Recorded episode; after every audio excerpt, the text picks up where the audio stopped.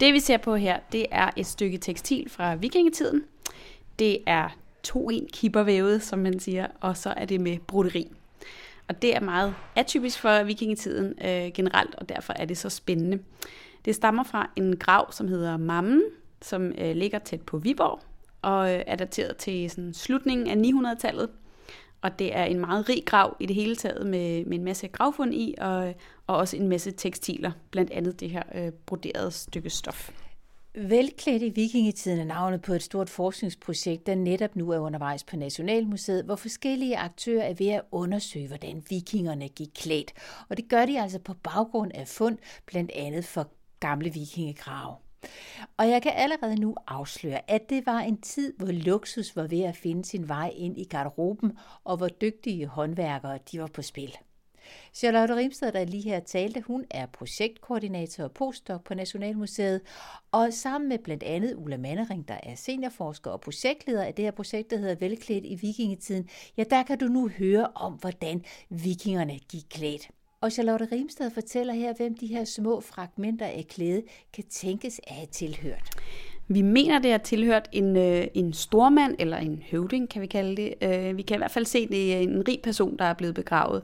Øh, men faktisk ved vi ikke helt, om det er en mand eller en kvinde. Øh, der er kun nogle ganske få knogler bevaret. Så øh, det er primært ud fra udstyret, at man har, har tolket det som en mandsgrav. Og faktisk så er det ikke så lille igen. Det, er, det består egentlig af 64 fragmenter, som, som alle har det her broderi på. Så det er egentlig et stort øh, 64 brækker stort puslespil, vi, øh, vi har med at gøre. Øh, og hvor vi forsøger at samle de her mønstre, der er i, i broderiet. Vi kan se, at der blandt andet er nogle øh, akantusborder, og der er dyr, og der er menneskeansigter og sådan repræsenteret på det her stykke stof. Ulla Mannering, du er seniorforsker her på Nationalmuseet og er også med, til det her, øh, med i det her projekt Velklædt i vikingetiden. Hvad er det egentlig for et projekt? Hvad er det for et arbejde, I er gang i nu? Vores øh, formål med det her projekt, det er, at vi rigtig gerne vil visualisere, hvordan øh, vikingetidens øh, tekstiler ser, har set ud. Der findes i dag jo i medierne og i vores øh, fjernsyn, teatre, rigtig mange, som øh, arbejder med forhistorisk dragt i på forskellige sammenhænge. Og, øh, og vi har hver vores ind, indtryk af og viden om, hvordan at man kan se det ud i øh, forhistorien, og specielt også i vikingetiden, som er en rigtig populær formidlingsperiode. Og derfor så synes vi, at det er vigtigt, at folk faktisk får adgang og mulighed for at se og i virkeligheden også det, vores projekt går ud på, at røre ved vikingetidstekstiler eller kopier af vikingetidstekstiler. Så vi giver det modspil til den populærkultur, som der er, øh, og faktisk viser folk, hvordan materialet har set ud. Da jeg cyklede hertil, så ude på muren ude på Nationalmuseet, der hænger der jo den her kæmpe store, flotte plakat, poster, fotostat, hvad det nu end hedder, med den her meget smukke unge kvinde, der er iklædt en vidunderlig rød dragt, og så tror jeg, der er broderet noget guld, og hun sidder i pels. Det er den her øh, Jim Lyngvilds udstilling.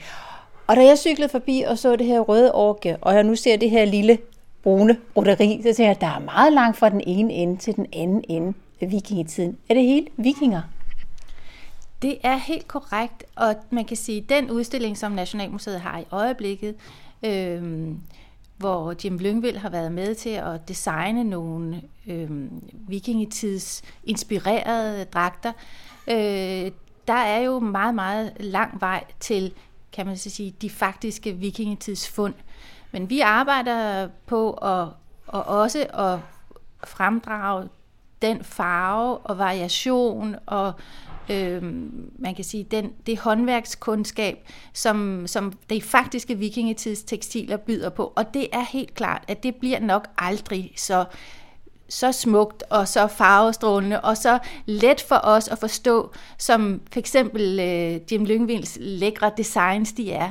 Og det gør heller ikke noget, men, men det er vigtigt til gengæld, at vi viser også som et museum, som jo tager udgangspunkt i den faktiske øh, kulturarv, hvordan det egentlig har set ud. Men det er klart, at det, det kræver en specialviden, øh, og det kræver rigtig mange specialanalyser, at komme ind under den lidt kedelige brune overflade på meget arkeologiske tekstilmateriale. Men når vi så først når derind, så når vi også ind til nogle rigtig spændende historier om, om håndværk og om en glæde ved råmaterialer og en glæde ved noget, som også er æstetisk og særligt i vikingetiden, så er der en begyndende øh, hang til luksus, som, øh, som jo i virkeligheden er også det, som vi genkender meget i vores egen, øh, og som jeg tror, folk, som det er det, der folk, der fænger ved lige præcis vikingetiden. Den her begyndende luksus og, og, og hang til guld og sølv og glimmer og glitter. Og inden jeg lige går tilbage til dig, Charlotte, for netop at høre mere om jeres analyser, kan du så ikke lige fortælle, Ulla, fordi når du netop siger det her med håndværket og den gode kvalitet, jo mere jeg sidder og læser ind på jeres projekter, det kan man jo, fordi det ligger online, i hvert fald noget af det, der er nogle beskrivelser på, på nettet, så går det jo bare op for mig, at de er jo, altså, de er jo super raffinerede. De kan jo nogle ting, der er jo håndværk. Er de rigtig gode håndværkere, altså til at væve og brodere og spinde og hvad de ellers har gjort, øh, vikingerne? Ja, det er der ikke nogen tvivl om. Altså gennem hele vores forhistorie, så bliver tekstilhåndværket jo raffineret og udviklet og tilpasset til lige præcis den, den dragt, som er typisk i de forskellige perioder. Og vikingetiden er den sidste periode i vores forhistoriske, hvor man ligesom har mange tusind års erfaring med tekstilproduktion, og de har i, særligt i dragt øh, rigtig mange gode råmaterialer, som de på forskellige vis bearbejder, øh, så den, det udtryk kommer frem, som vi kan se, nemlig at man virkelig bruger de ypperste materialer, og man bruger de rigtig øh, detaljerede øh, teknikker, og, og, og rigtig meget tid bliver der lagt ind i den her produktion. Men vikingtiden er også en spændende periode, for samtidig med, at der kommer den her sans for detaljen, og man bruger ekstremt mange, øh, meget tid på bitte, bitte små detaljer, så er vikingtiden også en periode, hvor der samtidig også foregår en standardisering af tekstilmaterialet og en stor produktion øh, til andre formål, for eksempel som det at få sejl på skibene, og at man øh, skal kunne rejse lang, lange rejser over havet.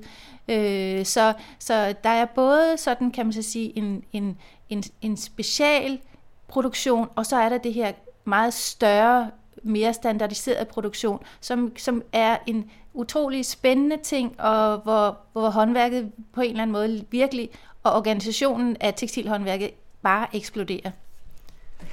Charlotte, når I arbejder med vikingetidens klædedragt og går i gang med noget, der er så fragmenteret som du, det, du lige netop viste her, det her gravfund, hvordan går I til opgaven? Jamen, først og fremmest så handler det jo at se på, øh, jamen, hvad er det, vi har, har med at gøre, hvad er det for nogle materialer, og øh, hvor meget af det kan vi selv analysere, og hvor skal vi ligesom have nogle, nogle ekstra specialister ind. Øh, og det tror jeg egentlig også har, har overrasket os, jo mere vi er dykket ned i materialet, jo mere kan vi jo netop se, hvor spe- specialiseret alle de her forskellige øh, bittesmå elementer, der, øh, der indgår i dragten, er. Så, men det er lige, vi øh, kaster os over, det er jo tekstilanalysen, øh, hvor vi ser på, jamen, øh, hvad er det for noget, for noget materiale, hvad er det for en slags uld. Og der går vi helt ned i fiberdetaljen og laver fiberanalyser, øh, for uld er jo ikke bare uld. Øh, der kan være kæmpe forskel, øh, alt efter hvad man skal bruge det til. Så vi starter helt ned på fiberniveau, og så ser vi, jamen, øh, hvordan er, er det så øh, spundet, hvordan er det vævet, øh, og hvad er der kommet til af yderligere pyntedetaljer til sidst.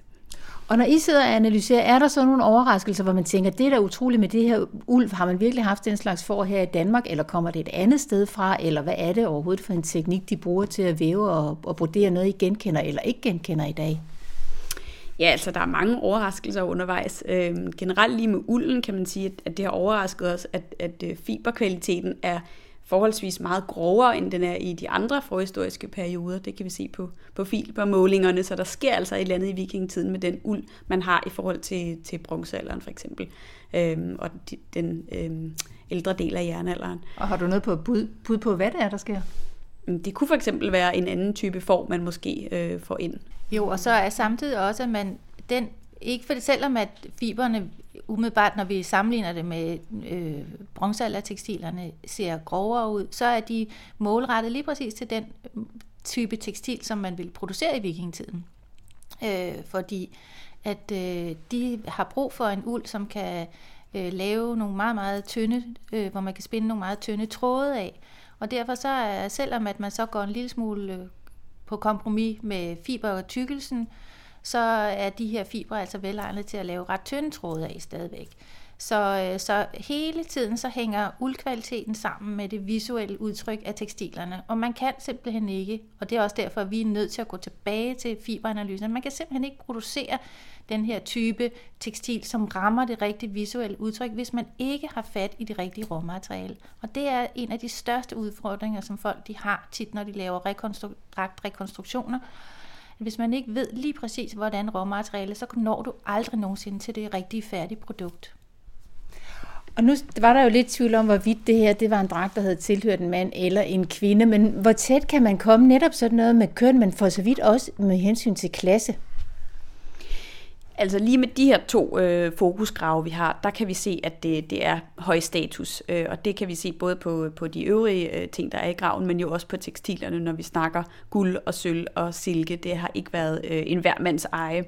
Øh, og især med silken, der kan vi jo se, at det er ikke, det er ikke de her øh, helt lange, smukke kjoler, øh, som vi ser på, øh, på mange billederne. Det er små bitte strimler af silke, som man har virkelig taget vare på, og som har været syet fast måske som sådan noget ekstra bling eller øh, flash, man har haft på, på kjolen, men man har slet ikke haft de, øh, de mængder der, som, øh, som man måske kunne tro.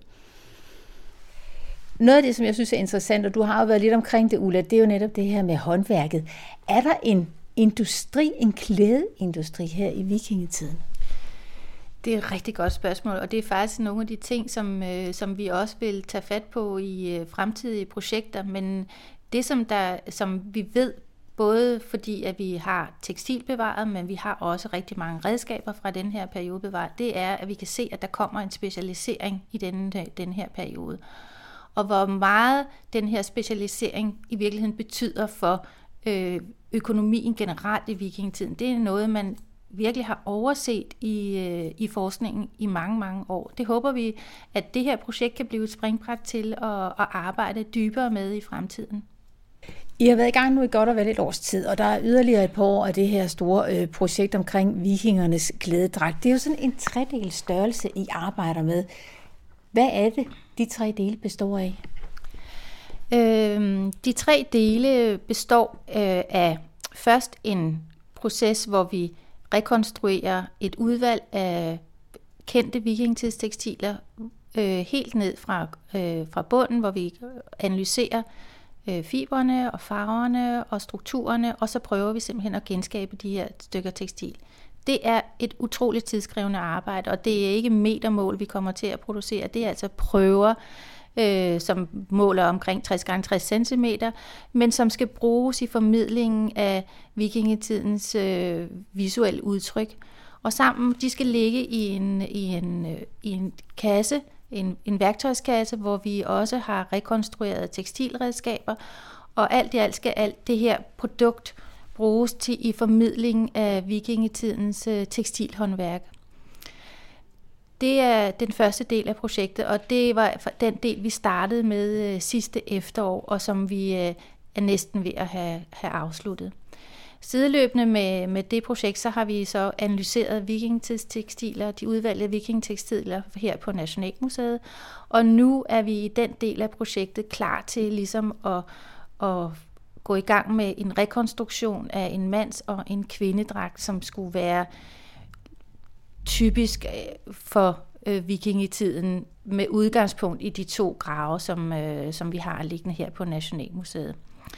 Øh, den øh, produktion af, af dragten, den, øh, det er det, vi, sætter, vi har i gang med her i løbet af efteråret og, og, og vinteren, og den skulle gerne stå færdig, eller de to dragter skulle gerne stå færdige til foråret.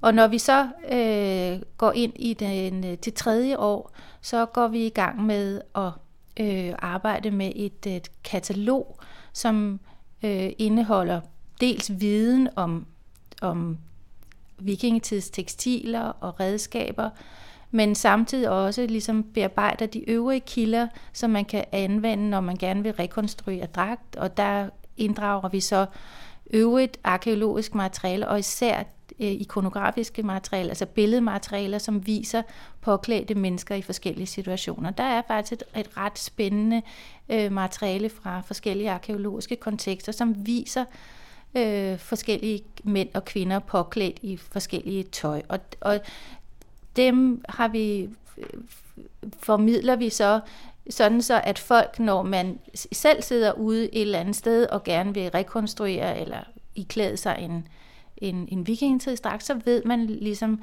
når man, hvis man tager fat i det her fund, så er vi i den her periode, og hvis man så kobler den med de, det skal så kobles med de her tekstiler, og den her bruges med de her redskaber, sådan så at vi også hjælper folk til at få et lidt mere, kan man sige, tidstypisk, og også at vi, at folk ved, hvad det er for nogle ting, der hører sammen, og hvorfor noget, der bestemt ikke hører sammen. Så det er det her katalog at tænke ligesom som en hjælp for folk, som selv har lyst til at gå i gang med at arbejde med, med vikingetidsdragt og reenactment-grupper.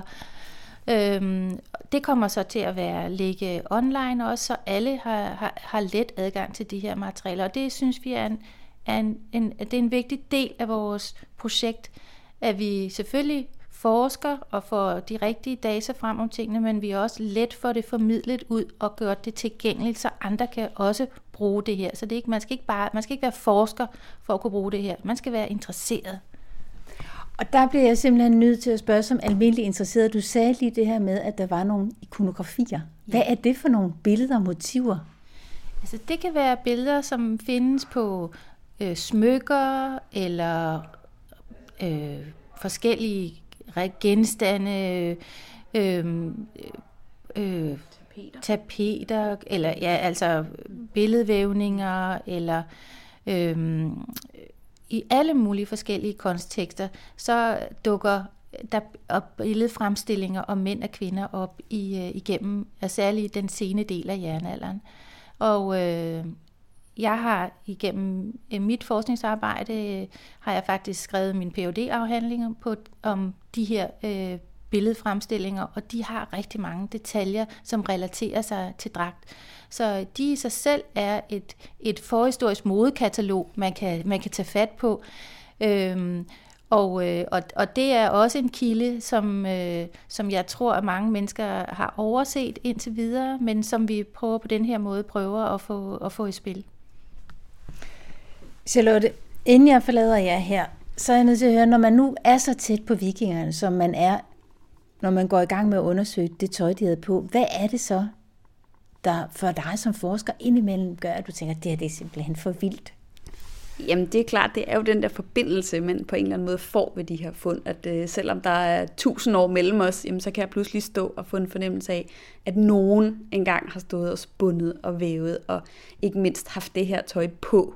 Og det er jo ret fantastisk. Øh, det er virkelig en, øh, en, en vild følelse for mig at få, øh, og måske også grunden til, at man er havnet i sådan et fag, at man ligesom øh, ja, skaber den her forbindelse mellem fortid og nutid. Du kan se billeder af stoffragmentet fra Marmengraven på Facebook på min side. Den hedder Dorte Chakravarti Podcast. Og så kan du også følge forskningsprojektet på Instagram. Det er en side, der hedder Fashioning the Viking Age. Forskningsprojektet Velklædt i vikingetiden, det er et samarbejde mellem Nationalmuseet, Center for Tekstilforskning, der ligger på Københavns Universitet, og Savnlandet Lejre, og økonomisk er det støttet af Veluxfonden. Det var Charlotte Rimstad og Ulle Mannering, der fortalte, og de begge to ansat på Nationalmuseet. Jeg hedder Dorte Chakravarti. Tak for din tid.